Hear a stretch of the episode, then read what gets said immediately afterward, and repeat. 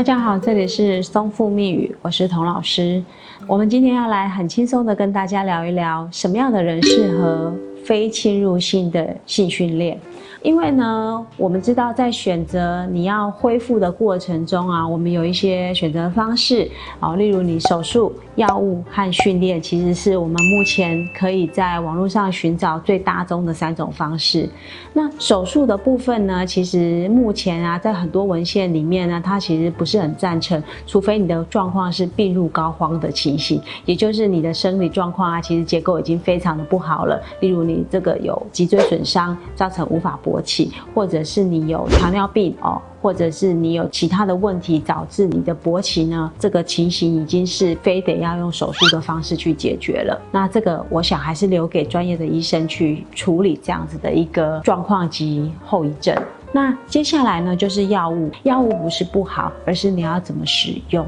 因为我们知道这些勃起功能障碍的药物，它其实一刚开始是一种心血管的药物，所以它会造成我们的头痛、头晕，还有我们这个眼睛会视力模糊啊。鼻塞啊、脸潮红啊、肠胃道不适的情形，这些是药物的副作用。但是呢，我们在这个临床上的研究里面呢，都说这是可以忍受的。如果观众朋友在看这一集的时候，你也觉得说这些状况其实你是可以忍受的，而且你也觉得这样是比较方便的，当然它是一个比较好的选择。但反过来说，如果您是对这些药物是有排斥的，而且呢，这些药物它的耐药性是最让人家受不了的。也就是说，我们今天呢，可能刚开始吃三分之一，吃二分之一啊，吃一颗，最后吃两颗，到最后呢，你会觉得不吃药都没有办法勃起，那你可能要改变的方式。那第三种就是我们所说的性训练。性训练呢，它其实也有优点也有缺点的。不可讳言的呢，我们也知道说，性的训练它必须要花一段的时间，它可能没有办法像药物一样吃下去马上就好，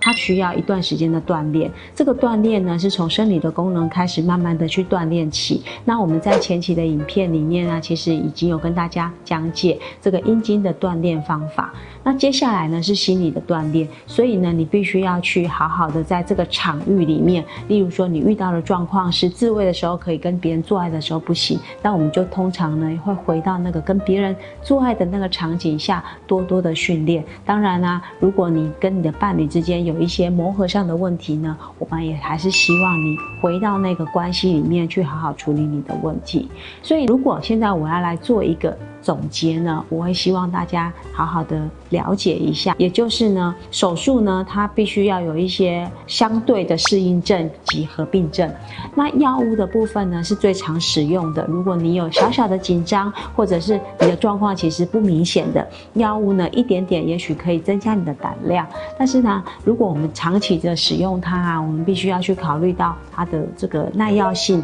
还有它有一些副作用，你能不能去忍受？那在非侵入性，也就是所谓的性训练呢，我们在这个过程里面，它会花一段时间的锻炼。那这一段时间的锻炼，我们必须要去面对我们的身体跟我们的心理，也就是我们的心智，都必须要去完整的看待。也就是我们呢，面对问题的时候，我们通常会希望用一个最快、最有效，而且最不麻烦的方式去处理。但是你知道，天下绝对不会有白吃的午餐，也就是绝对这些问题。你现在不处理，往后它还是会显现出来。所以，与其呢我们年纪大了再去处理，不如现在好好的去面对它。该是什么问题，我们就处理什么问题，直到我们所有的东西都克服。你克服了性训练上的所有难题，我们在生活、我们在工作、我们在人际关系都能够被克服。